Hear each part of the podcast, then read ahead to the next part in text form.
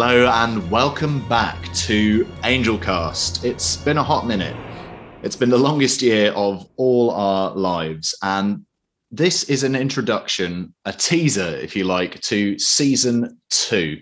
Uh, we're going to have episode one dropping later this week. We haven't quite figured out a schedule as you would expect, but we're going to be talking about the age of Sigmar, tabletop simulator, Dungeons and Dragons. We're going to be talking about online platforms to play your games, tabletop simulator, D&D through Roll20, um, we're going to be talking about video games as well, primarily World of Warcraft Shadowlands. Um, and I just can't wait to speak to these guys about hobby again um, and what's been getting us through the last really crazy 12 months.